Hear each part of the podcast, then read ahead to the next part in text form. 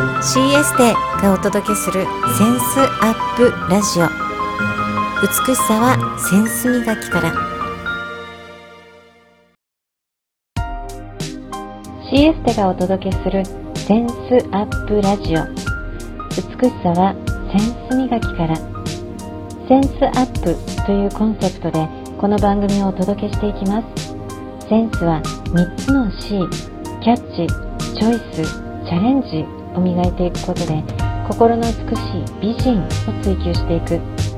センス磨きをしていくことで一人一人の可能性が最大限発揮されるというビジョンを持って各フィールドのプロをお招きしながら豊かなライフスタイルを送っていきたいというあなたと一緒にこの番組を作っていきたいと思っています。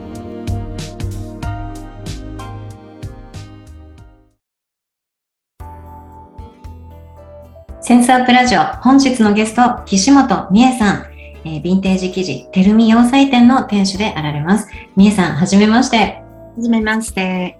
はい。美恵さんは、えー、先日のゲスト、世界愛奏でるセンス、関関根ひろえさんからのセンスつなぎ、ゲストつなぎということで今日来ていただいています。はい、ありがとうございます。えー、テルミ洋裁店で記事の紹介、記事の販売をされているということで、現在の活動について少しお話聞きたいです。はい。現在は、えっと、そのヴィンテージの記事の販売をメインにして、クリエイターさんと展示会を、イベントを開催したり、あとは、クリエイターさんがまあ、百貨店でお仕事ありますよなんてあれば、うん、そこで販売のお手伝いっていうのをしてます。ああ、なるほど。主にこう割合的にはこの販売の部分がこうどれぐらい占めていらっしゃるんですか？同じぐらい、同じぐらい。同じぐらいで。はい。なるほど。イベントの時には、その宣伝活動がずっと毎日毎日入ってくるので。はい、はい。宣伝活動っていうのはどういった宣伝活動なんですか ?SNS で、はい。ご紹介したり、クリエイターの、このクリエイターさんこんなことやってますよなんていう紹介をしたり。あ、そうですね。はい。うんうん、最近はそう動画を撮ったりとかもしてます。はい。おお、なるほど。三本柱で、えはい、記事を中心に活動されているっていうことで、はい、みえさんのこうブログを拝見しながら、あ、パッと目についたのが、はい、幼少期に、幼少期のご自宅が洋裁店でいらっしゃった。はい、で、その当時、その布を、布がたくさんある中でかくれんぼをしていたっていうエピソードがあって、はい、え、とその洋裁店で育った経験がない私としては、かくれんぼするってどんな感じなんだろうって、どんな風にかくれんぼされてたんですか？ああの、な、なんて言うんだろう。生地をこう飾ってある棚棚っていうかラックはい、はい、あとへあの壁中にあってで真ん中にも、うん、中にもこういう感じでギザギザで飾ってあるので、その生地の中を入っていったりあとフィッティングルームとかがあるからそこで隠れたりでなんかそれ今回ねあのもう一回自分でも考え直していて一体誰とかくれんぼしてたんだろうって私は思ったんですね。ね、そうお兄ちゃんとかくれんぼした記憶もあるけれども一人でその記事の中に紛れて、うん、座ってたりしたような記憶です。その生地の高さって生地の高さってこう3メートル。天井まで、えー、何枚も何枚も重ねてある感じです。はい、はい、もうそしたら本当に迷路のような感じですよね。子供にとっては。はい、わあ。そのかくれんぼしながらこう座ったり、うん、あとこうなんかそこの空間を楽しんでたっていう感じなんですかね小さい時。に、ね、そうですね。でちょっと若い方は知らないかもしれないですけど、はい、当時ジュディ・オングさんが歌手の方がいるんですけどね「見せられて」という曲を、はい、あの袖のところに、はい、グレープがあるような衣装で歌ってたんですよね。それを記事で真似とかしてやってたけど、うん。あ、なので、あ、これジュリー・オングさんの。ジュリー・オングみたいだなって思って。鳥、こうやって。そう、そう。わあ、それは、なんか、一人ファッションショーっていうのも味わえそうですよね。そうですね。へえ。なんか、こうやっぱりこう幼少の時どういうものを見て育つかっていうのが影響を与えていると思って、みーさんの場合は生地がすごい身近にあった。で、隠れ物をしたし、ファッションショーもできたりっていうのが、あ、今のお仕事につながってるんだろうなってね感じます。かなって思います。はい。うんそのよ今のヴィンテージの生地を販売する前はあのリーバイスとか、まあはい。販売に関するお仕事をされていたっていうのがあったんですけれども、こうこのご自宅にあった布を生かしたいって思って、まあ、はい。この販売に携わったきっかけっていうのはどんなきっかけがあったんですか？えっと、そのリーバイスのヴィンテージのデニムとか、はい。アロハシャツの、あ。ヴィンテージのアロハシャツのお店に行ったっていうのもあるんですけど、その前にも、そのデパートに行った時に時計担当をしていて、その時も私アンティーク時計に担当してたんですよ。はい。それでなんか、あ、私ってなんかこういう古いものに縁があるんだなってなんとなく思って、そういえばうちにもいいのが眠ってるじゃんって思って、あの、生地ももしかすると使えるんじゃないかな、うん。活かせるんじゃないかなって思って、えっ、と、日本に帰ってきた時に、はい。母に、ぜひ私に扱わせてくれ。っ てぜひ扱わせてくれ。扱わせてくれって言って、はい。こんなの無理よって 言われたんですけど、いや、なんって言って、そう。うん。で、えーまあ、記事売りますって宣言したんですよ。すごい。宣言し。宣言です。だってもう誰も知らないし、はい。はい、Facebook であとりあえず、はい。うん。こんな記事があります。何月何日、販売会します。って言って、はでもそれが売り切ったらもうそれで終わりでいいやって思ってたんですよね。はい。うんうん。ただ、初めての展示会、たくさんお客さんえ来てくださって、たたくさんっていうと何名ぐらいだったんですか？よくわかんないです。けど、なんか2日間して、はい。多分30名ぐらいはうん。来てくださったんですよ。はい。本当に何もゼロゼロの状態から。そうですよね。ううん。んこんなに布を求めてうる、生地を求めてる人がいるんだって。思って、まあ、ちょっと続けているところなんですけど、はい。はい。えー最初は反応があるかなっていうところですよねまずは。そしたら蓋を開けたら2日間やってえそんなにお客さん来てくださったっていうので。ですごいびっくりしたんですよね。上さんが目がそれであの購入されていったお客様がいらっしゃって、はい。でその購入されただけで終わったのかまたその後どなたかにつないだとかそういうことも当時からされてたんですか？はい。それがそのラッキーなことに今思い出したんですけど、会場を、会場を借りた時に、はい。あの、何箇所か断られたんです。その有名、有名なお店じゃないからとか、あ有名なは場所じゃないからって言って、い。うん。レンタルする場所を断られたんですけど、はい。たどり着いたところが中目黒のね、あるところだったんですけど、はい。そこをお持ちの方がなんと、あの、型紙とかを作るパターナーさんだったんですよ。すごい。そうなんです。す。すごい。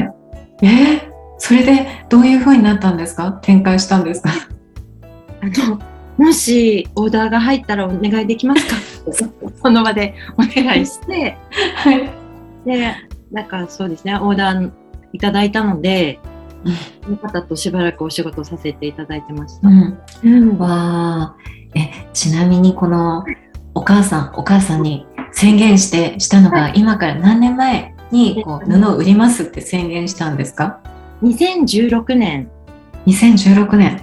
で、はい。には返事はもらえず、あ、そうだったんですね。1年ぐらいして、だから初めて展示会をしたのが2017年の11月ぐらいなんですよ。はい。おお。そうすると1年間かかったわけですね。イエスをもらうまでに。なるほど。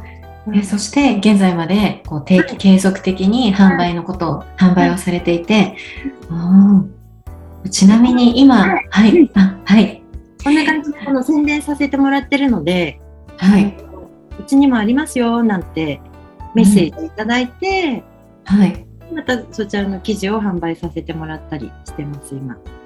あ、なので、他のお店のヴィンテージ生地も、はこう、紹介したり、展示したり、販売したりということもされているんですね。はい。おお、すごいですね。さすが、発信し続けると、そういうふうに、私もありますよとか、ぜひ販売してくださいっていう声がかかってくるんですね。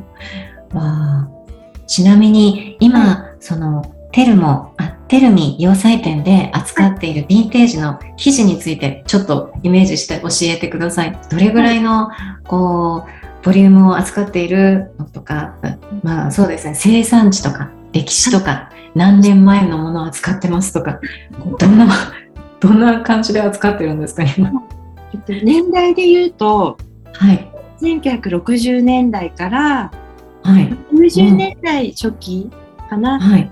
洋装店なんかが流行ってたのがはい。80年代ぐらいまでなんですよね。でそれ以降はちょっとバブルでお洋服、なるほ完全にお洋服が人気になったじゃないですか。はい。だからそれくらいの80年代ぐらいまでの生地が多くうんて、うんヨーロッパのおイタリアもののシルクとか、はい。コットンだとスイスのコットンが素晴らしくいいんですけれども、スイスのコットンだとか、はい。日本のね、品物もあって、なんだろう日本のだと、ちょっと面白いのだと、大島紬うんの生地が洋服用に折ってあったりとか、うん。で、どんどんその化学繊維になってきてたから、京都で作ったポリエステルの生地だったりとか、あ京都だともうまさに和じゃないですか。あ、そうですね。着物の柄なんだけどポリエステルだったりとかうん。のお洋服の生地だったりとかあと、うんうんうん若い方は多分知らないと思うんですけども、うんカネボウって今お化粧のメーカーあはいはい。はカネボウ紡績って言ってえ何を扱う会社だったんですよカネボウさんって。ー、そうだったんですね。カネボウって書いてある生地です。ええはいもう時代を感じますね。現代は金棒だったら化粧品ですからね。そうおお、面白い。そしたら日本の生地から、あ日本のヴィンテージ生地から、えー海外で言うとスイス、そしてイタリアのものを扱っている感じ。ね。えーはいなるほどでその当時の時代って、うんあのファッションとかはい。工場工場とかがどんどんどんどん右肩上がりの時代なのでうん。うんすごく遊び心があって、面白い生地がたくさんあります。もう面白い記事があってるところで、あ、もっと聞いてみたいなって思って、どんな面白い記事なんですか？えっと、なんだジャガー通りってわかります？もうあ生地に、なんかはい。えっと、生地にもともとお花とかを同じ色の糸で折っていて、うんうんうん。折っている上から絵を描いてあったりするんですよ。えー、えそれがみ手書きだったそう、手書きだったりもするんです。ー、えー、そう、記事に？おー。そう、そうなんですよ。えだから今だと似たようなのがあるけれども、大量生産だからきっと、そう。だからなんかペタンと、ペタンとしちゃうんですよね。そうですね。はい。なんかねちょっとその色が抜けたところとかうん、ちょっと線がちゃんとしてないとか、そういうところに味があるっていうか、うん。うんそれは大量生産でないからこそ、そう、まあその時その時のこう、時代生産の。によった時代の味が出てる感じなんですね。はいえー、あ、あと、違う切り口で質問したくなった。はい。あの、みえさんが以前、あ音楽されていた？エレクトーンもされていて、はい。その布をお客様に、お客さんに紹介するときに、音楽の表現ではいこんな魅力があるんですって、あの、あるんですよね。例えば、は以前は、以前は布をこんな風に表現していたって、どんな感じだったんですか？例えば、あの、水玉？水玉のなんかパッとした明るいのじゃなくて、なんだろうな、ちょっと落ち着いたうんうん。クリーム色に、はいネイビーのちっちゃい水玉とかだと、あなんかそれ、それがね、ちょっとビニールっぽい生地だったんですけれども、ーうんうんうん。あの、それを雨がっぱ風にして、はい。巻いて、うんうん。イメージだとシェルブールの雨がさですよとか、あの、ちょっと、南国風な花がはい大きい花からバンバンバンって出てるのだと、はこい。れはママミーヤみたいな、ナスとか、はいなんだろうな、そう。ミュージカルですね。マンマミーヤだと。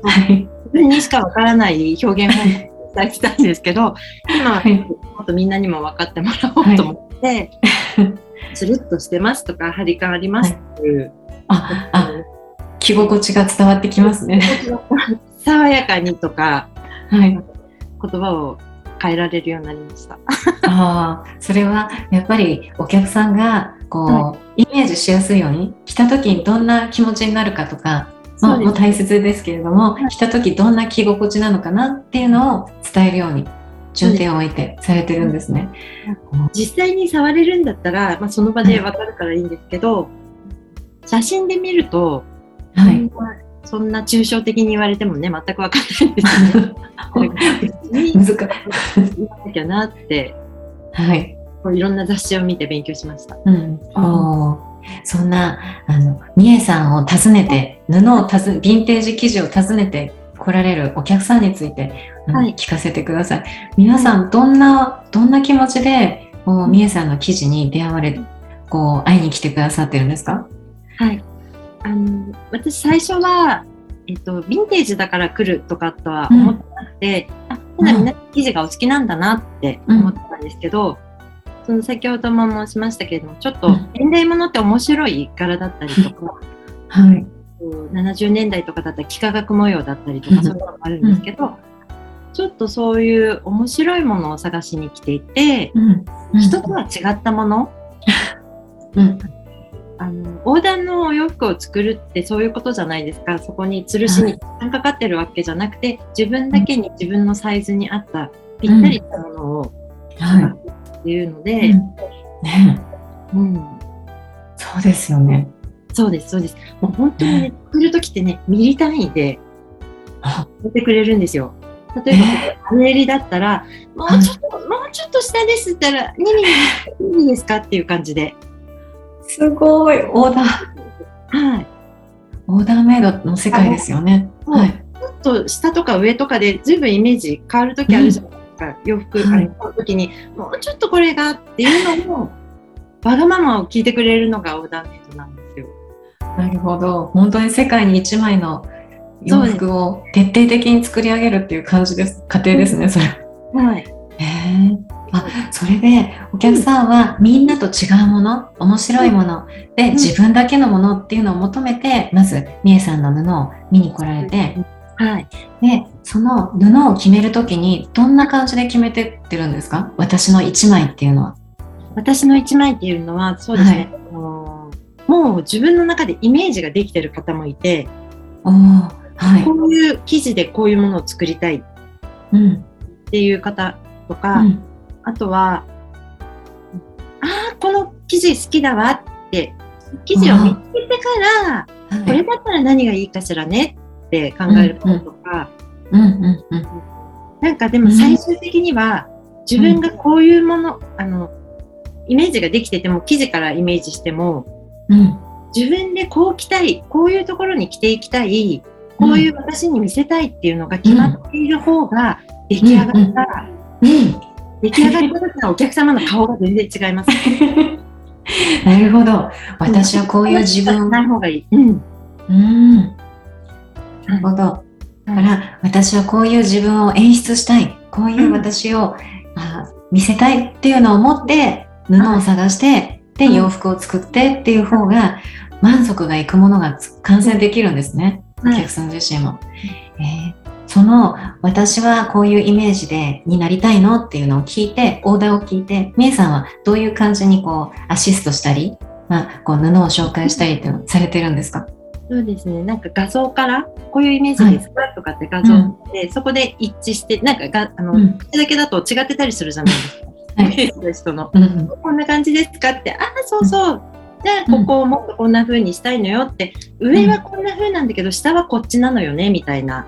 を合わせて、はい。で、あの、私は作るわけではないので、はい。それを持って、一緒に洋裁師さんに行って、うんうんこうこうなんですってっていうお話うんをして、うんうんで洋裁師さんとかってプロなので、専門用語がポンポン出てくるんですよ。難しい。はい。それをちょっと通訳してみたりとか。なるほど。えー、え通訳通訳例えばどういうところを通訳されるんですか？なんてなんて言うんだ？なんかあもうなんか私の中でも普通になってるからあれだけど、うん、あなんあなんだろうな。なんか専門用語があるんですよね。なるほど。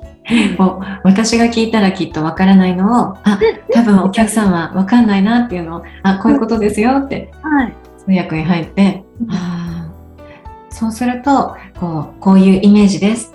で、上はこの布、下はこの布、で、こういう自分を演出したいんですっていうのを、オーダーを伝えて、で、それで洋裁に入ってもらう、洋服を作る、家庭に入る。はい。うん。今、えっと、とあるチェックって言われてもわからないですよね。わかんない。わかんないです、わかんないです。って言われたらちょっとイメージつきますか？あ、もう一度お願いします。仮縫いって言われたらイメージつきます？わかります。仮縫いはわかります。はい。で、その、まあ、作る方によってもなんですけど、仮縫いを別布で作って、本縫いに入る方と、仮縫いをつあの使う生地で作って本縫いに入る方といて、はい、そういう説明とか何回縫いをするのかとか、うん、へそうですよね。見えないですもんね、うん、初めての人だと。うんそれをこの布を持ってって洋裁する方に説明するときにこうどういう工程でどれぐらい仮縫いがあってとか、そういうのもお伝えしてであとは、えーはい、このみえさんは入らないで洋裁師さんとお客さんでやり取りしてもらう感じなんですか？ほとんど一緒に行きます。すごい。はい、えー、なるほど。本当にフルサポートですね、はい、そしたら。はいだからちょいちょい私も口出しします。もっと、もっと、あの、大胆に行きましょうよ、なんて。え？ー、はい、そうすると、こう、この人がより輝くスタイルっていうのは、こっちの方じゃないかなっていうのを提案されるんですね、はい、その場で。ね。はい。おすごい。なるほど。そうすると、はい、オーダーメイドっていうのを私はまだ体験したことがなくて、しかも布から自分で選ぶっていうのをさらやったことがないので、うん、こう金額的なものとか、うん、あとは期間的なものっていうのがあまりイメージができなくて、そうですね、費用とか金額っていうのは大体どれぐらいかかっていくものなんですか、はい、それがなんか、えっ、ー、と、はい、職人さんっていうか洋裁師の方によって違っていて、うん、例えばどうだろうなワンピースとかだと、はい、4万5千円ぐらいから15万円。とか、うん、そのそれくらい幅があります。はい、はい、あとデザインによってとか生地の縫いやすさとか、そういうのにも入ってくる。そうですね。はい。わあ。いやこの靴にお金をかけるとかバッグにお金をかけると同じような感覚で自分にぴったりの洋服を身につけるそのためにこの投資をするっていう感覚で皆さん来られていらっしゃるんですよね。わあ。あと起業家の方あ、はい。あ、はい。起業家の方。の方とかだと、もう一枚、一着制服を作って、はい、これが私っていうのを作っていくのもいいんじゃないのかなって。あ、そうですよね。うん、そうですよね。このスタイルが決まる。はい。うんちなみに、そのオーダーを受けるのは女性がほとんどなんですか？男性の方もいらっしゃるんですか？私が持ってる生地がほとんど女性用のドレス生地なので、はいうん、ばかりです。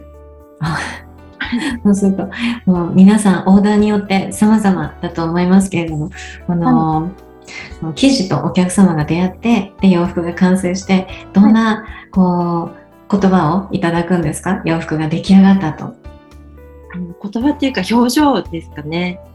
パーッと明るい感じで、はい、クラス感がアップするみたいな雰囲気、うん、クラス感がアップしたような気分になるわって。あなりますね。あそうすると今までの私と違う私になれる一枚だわっていう言葉をいただくんですね。はい、わそんな普段はお客さんのこう世界に一枚の一着っていうのをこう提供されているみえさん、はい、みえさん自身が最近気に入っているこうヴィンテージの生地とかどういう記事を気に入られてるんですか、はい、えっと、私がその実家の記事を最初に広げたときに、はい、ああ、これ好きだなっていう白地にグリーンの丸がある記事があったんですけれども、それをずっとね、全部長さ測ったり、これ素材なんだろうってタグとかを見てたら、2円3回書いてあったんですよ、そこに。はい。うん、で、あの、母に聞いたら、えー、これあなたの幼稚園の時に作った記事よって。えー、でそう、その通りだったんですよ。あ、そうだったんですね。そう、私用に用意してあった記事で、そう、それを実は今週、はい。始めたんですよ。私用に。え、あの洋服を作られるんですか？また。そうです、それで。はい。ちなみに洋裁さんに頼まれるんですか？もちろんです。えー、すごい。その幼稚園の時に使って使った布なんですよね。布を、はい。はい。でそれを今の現現在のみえさんにフィットする形で洋服にする、はい、もうイメージは決まっていますか？どんなイメージを演出したいんですか？もう作り始めていて、はい、ちょっと60年代後半風な、うん、70年代初期っていうかそんな感じの、うん。うんうん、マリー・クレール昔のマリー・クレールみたいな雰囲気で、はい、あ完成が楽しみですね。はい。えー。いやちなみにその自分だけの1枚っていうのは定期的に作られているのか記念日があるたびにこう作っている感じなどっちなんですか？そうですね。私の場合はあの自分が着れば宣伝にもなるので。そうです。そうです。作ってます。あいいですね、はい、ブログにそのメイさんが自分用に作ったものってあ上がってますか？よかったら見たいなとはい、上がってると思います。今日も、今日もそうなんですけど、はい。はい、着てるのはっていうか、いつも、あこれが自分のアイコンドレスなんですけど、本当は長袖だったんですけど、はい。私、動きが激しくて破っちゃって、えー、これちょっとくださいって言って、ノースリーブに最近してもらったんですよ。はい。えー、アイコンドレスっていうのは、やっぱり自分を演出する上で、この1枚っていうものですよね。はい。はい、そう。え？で、これももう、うんうん、あの、まあ、飽きはしないけれども、いつかまたね、私は動きが激しいので、たら、次は、これはシルクシフォンっていうシルクの、ふんわりした透明感のある生地なんですけれども、透け感のある生地なんですけど、はいうん、次は、変身するときはスカーフかなって思ってます。もう、破れることはないです。ね、そしたら。リスナーさんの中で、あ、はい、私もアイコンドレス作りたいって、はい、こうピンとくる方はあの、はい、きっとピンときていて、アイコンドレスを作るって決めて、で、作る前に自分でどういうイメージとか、どんな感じでアイコンドレスを作るまでこう準備していったらいいんですか？そうです。ちょっと自分があのよく言いますけど、なりたい自分みたいなのが はい。はい。10年先ぐらいを考えて、うん、え？まあ、5年先でもいいですけど、はい、こんな風に見られたいっていうのを考えて、うん、一生懸命な本でもネットでもいいので、まあ、それで話してくださってもいいんですけど、うん。あのハイブランドのデザインとかもだし、はい、全くそのままでもなくてもいいので、はい、たくさん見てもらったらいいと思います。え？ー、たくさん見る。まあ、でも自分がこうなりたいっていうのが一番。うん、ですよね。なるほど。こんな、うんうん、人の前に立つのかとか、うん、立たないのかとか、そういうのもあるし。あで、ただお仕事では使わないで、ちょっと歌舞伎に行くときにとか、コンサートに行くときに。歌舞伎に行く。めったに なるほど。そう、ね、旅行に行くんだけど、旅行でシワにならなくて、うん、持ち運びが楽で、うんうん、ちょっとすごいあのかっこいいのがいいわみたいなそういうのでもいいんですけど。いや本当ですね。わ起業家じゃなくたってみんな SNS やってるじゃないですか、そうです、うん、うん、だから自分をどんな風に表現したいかっていうのを決めておくと、うん、すごくいいのができると思います。えーあすごい徹底的。みえさんはすごい、それを徹底的に考えられてきた方なんだなっていうのを感じて、みえさんはどういう自分をどういうふうに見られたいっていうのを言語化すると、どういう自分ですか？って聞きたくなっちゃう。参考にしたい。言語化はなかなか難しいんですけど、私は写真で探したんですけど、はい。ちょっと喋ると、私、うん、キャッキャッキャッってした感じがすると思うんですけど。いや、そんなことないですよ。なんか、なんかね、かっこいい、はい。をイメージしてたんですよね。うん。さっそうと歩く、風になびいて歩くみたいな感じを、うん、はい。イメージしていて、その中身がどうなくてもってないんですけど、そうだから、うん、今日着てるドレスも歩くとすごい風になびくんですよね。ああ、素敵で、青山歩いてると、はい。だったりとか外国人のお姉さんに、はい。素敵ねなんて声かけていただいて、嬉しい嬉しい。その時に、あよかったなって思いますね。ですね。うん、声かけてもらうってのも嬉しいですよね。で、ちゃんとね、オーダーでしょ、これって。うん、分かってますね。そうなんですよ。もうあの大量生産じゃないねこれって分かりますもんね。なるほど。まあ、さっそうと歩く、風と、風を感じながら歩くっていうイメージですね。見られたいイメージ。イメージでいいんですよ。はい。それくらいそうですね。うん、うんそうイメージを持つっていうところからなりたい自分になる一歩ですよね。はい、わそんな人生のテーマっていうのをお聞きしてもいいでしょうか？みえさんにとっても。人生のテーマこれねなんかいろんな人に今日ここにたどり着くまでに聞いてきたんですけど私の人生のテーマはつなぐ、うん、っていうか紡ぐっていうか人と人人と物をつないでいくっていうのが私の人生のテーマかなって思ってます。ああ、それを、うん、はい、うん、人が好きなんです。はい。人が好きっていうのを感じます。さっきお話の中で、あの、はい、打ち合わせの中でおっしゃってたのが、ご夫婦に人生のテーマ何ですかっていきなり聞いたり、はい、なんかこう、そうやって、こう、なんか自然に聞きたいって思ったことをいつでも聞かれていたり、が好き、人が好きで、いつもいろんな人と関わられてるみえさんなんだなっていうのを、感じました。感じてました。はい、ああ、そうですね。うん、インタビューもそろそろ、もうあっという間にこんな時間になっていて、終盤の時間になりました。この番組がゲストがゲストをつなぐっていうコンセプトで番組を配信しています。センスつなぎ、ゲストつなぎお願いできますか ?OK です。ありがとうございます。それでは最後に、えー、リスナーさんにメッセージをお願いします。はい。えっ、ー、と、そうですね。今年やりたいことが去年からずっとあって、でコロナとかでね、あの、うん、動きがなかなか取れなかったんですけれども、今年10月に、私と関わってくださってるクリエイターさんとかと、あとお客様のちょっと、ちょっとしたファッションショーとか、そういうのを計画してますので、どこかで広告見たら、ぜひ足運んでくださると、皆さんをつないでいけるんじゃないのかなって思います。はい。よろしくお願いします。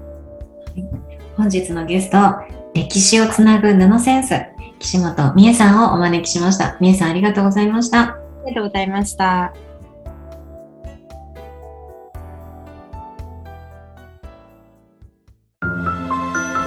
CS でがお届けするセンスアップラジオ美しさはセンス磨きから